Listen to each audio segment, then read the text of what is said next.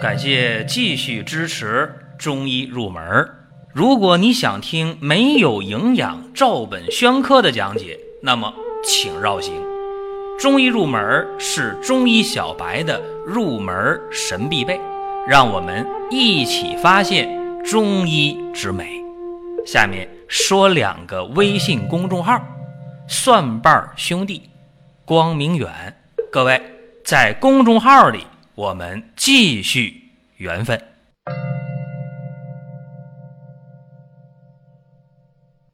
本期的节目啊，和大家讲红花与藏红花的对比。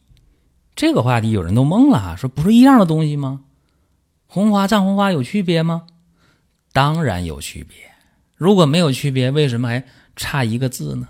各位千万别小看这一字之差。完全是两种不一样的药，这要知道。最早啊，藏红花这名怎么来的呢？很简单，就是因为原来呀，这个波斯，就今天咱们讲这个中东、伊朗、伊拉克一带，当地产的红花要途经西藏啊，进入我国境内，所以说就把这样的红花。叫做藏红花，所以注意啊，藏红花和红花不一样。有人把这两种东西呢混为一谈，完全是不对的。红花呀，价格低，产量高，属于大众药材；而藏红花呢，属于名贵药材。因为这个药物的资源有限呢。所以说，藏红花的价格就特别特别的贵。那这两种药有没有相同的地方呢？有。红花、藏红花都是活血化瘀药，都有活血通经、散瘀止痛的功效，也都能治疗月经不调、闭经痛经、产后瘀阻或者跌打损伤。在这些治疗方面，这两味药。有相同的功效，但是就真的药效能完全完全的相同吗？那肯定不是，是吧？这点确定，贵它是有贵的道理，所以大家呀，听我慢慢道来。红花呀，它是归心经和肝经的，性味呢，性温，味辛。红花有好几个名啊，也叫红兰花。也叫赤红花，也叫草红花，还叫黄兰，啊，好几个名儿最早啊，有红花记载是在《新修本草》当中，红兰花呢，这就更早了，在《金匮要略》，就是张仲景医圣老人家他写的《伤寒杂病论》的杂病部分，《金匮要略》当中最先提到红兰花，哎，这就红花。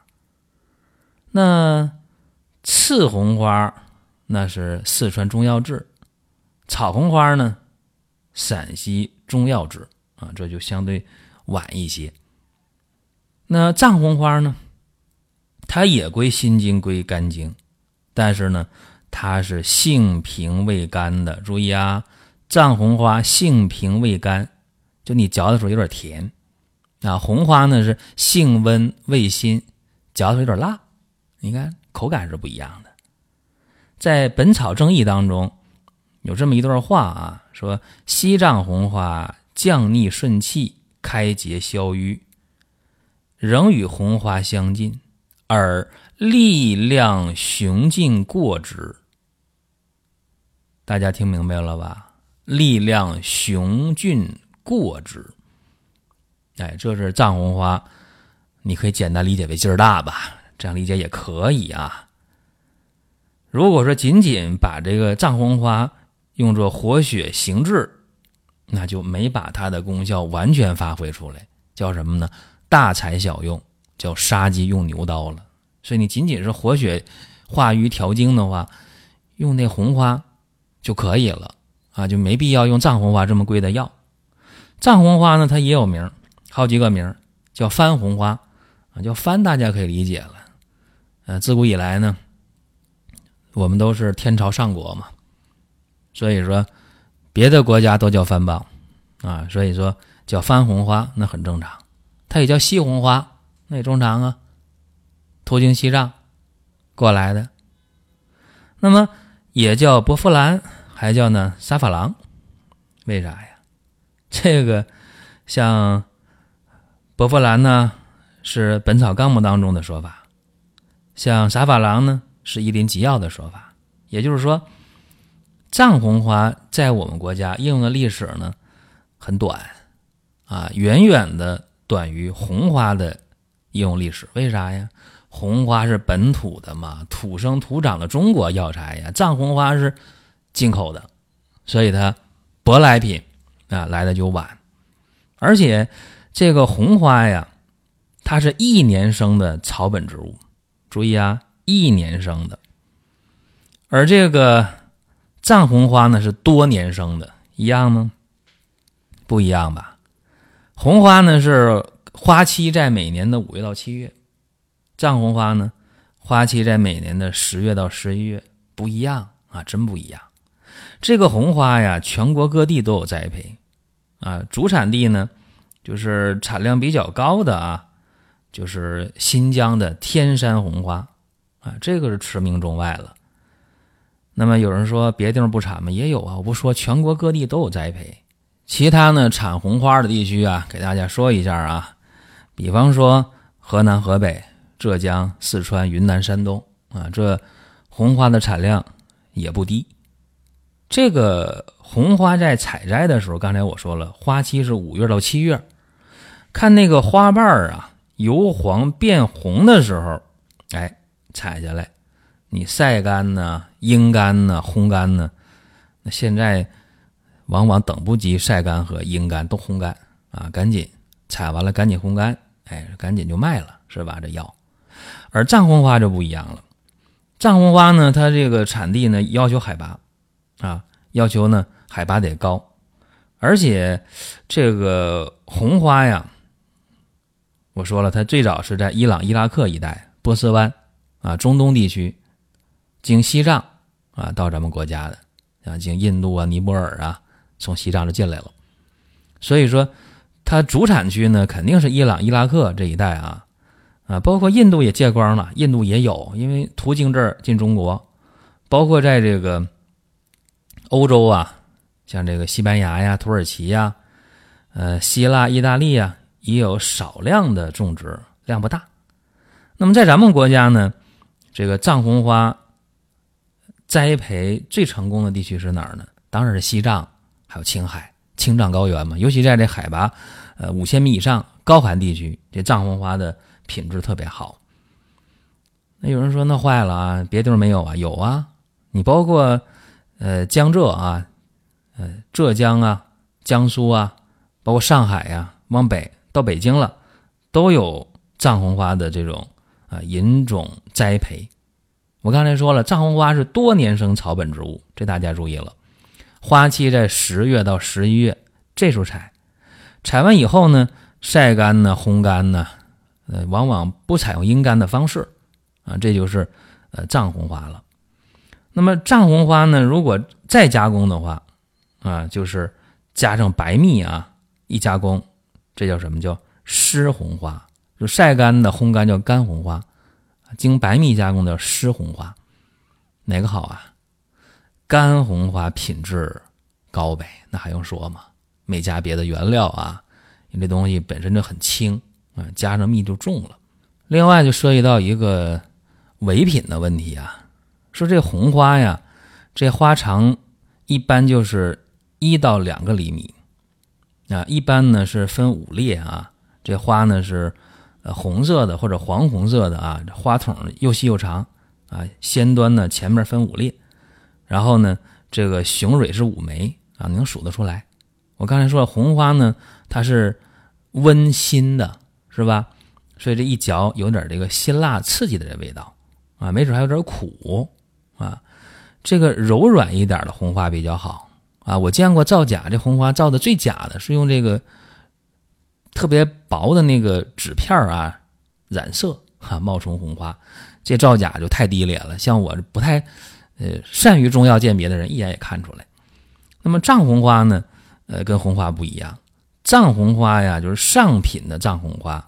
你拿一个藏红花啊，一个花柱过来，往那个水里一扔啊，一杯清水，透明的玻璃杯往里一扔，就发现啊，这个藏红花很快就沉到水底啊。注意啊，它比红花要沉底沉得快啊。红花基本飘上边，藏红花唰沉到水底了。然后你看到一条那个黄线啊，由细变宽啊下来，然后这个水呢。很快的啊，就变成这个黄色的啊，不是红色的。藏红花这水一杯水，哎，就变黄。然后呢，看那个花儿啊，一泡就开了，像那个长喇叭筒一样啊，就开了。这是上品的干红花啊，所以藏红花也好鉴别啊，它不飘在水上，而且呢，它有这个呃染色，有这个喇叭能打开。啊，那个水线呢，也是细到宽的一条黄线，所以这个鉴别吧，倒不太难。仅就这点来讲，造假呢就就不太容易啊。那藏红花上品呢，你没泡水里的时候什么样的呢？它这个弯曲的，不是直的，弯曲的，颜色呢是暗红色、深红色，或者是呃有点那个红棕色的这么个意思啊。啊，也有着黄棕色的不多，啊，这看起来呢，呃，有那种油光，啊，什么意思呢？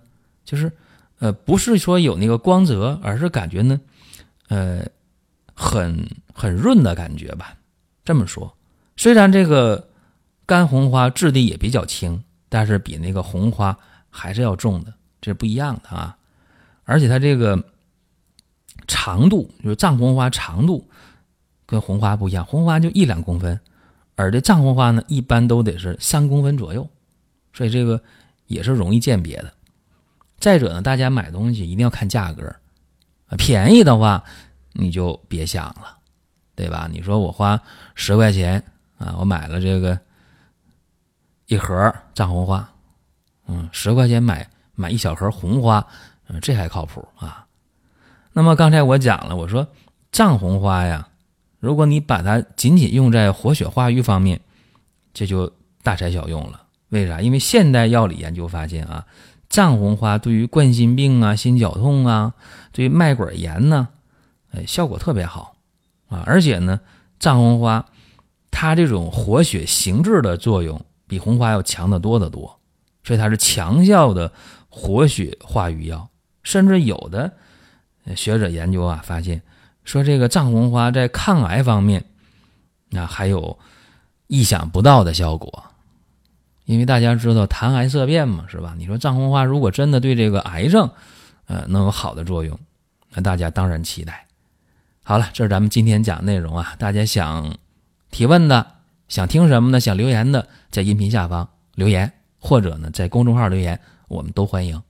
另外提醒各位啊，进公众号参加我们五二零的。活动好了，各位，下一期接着聊。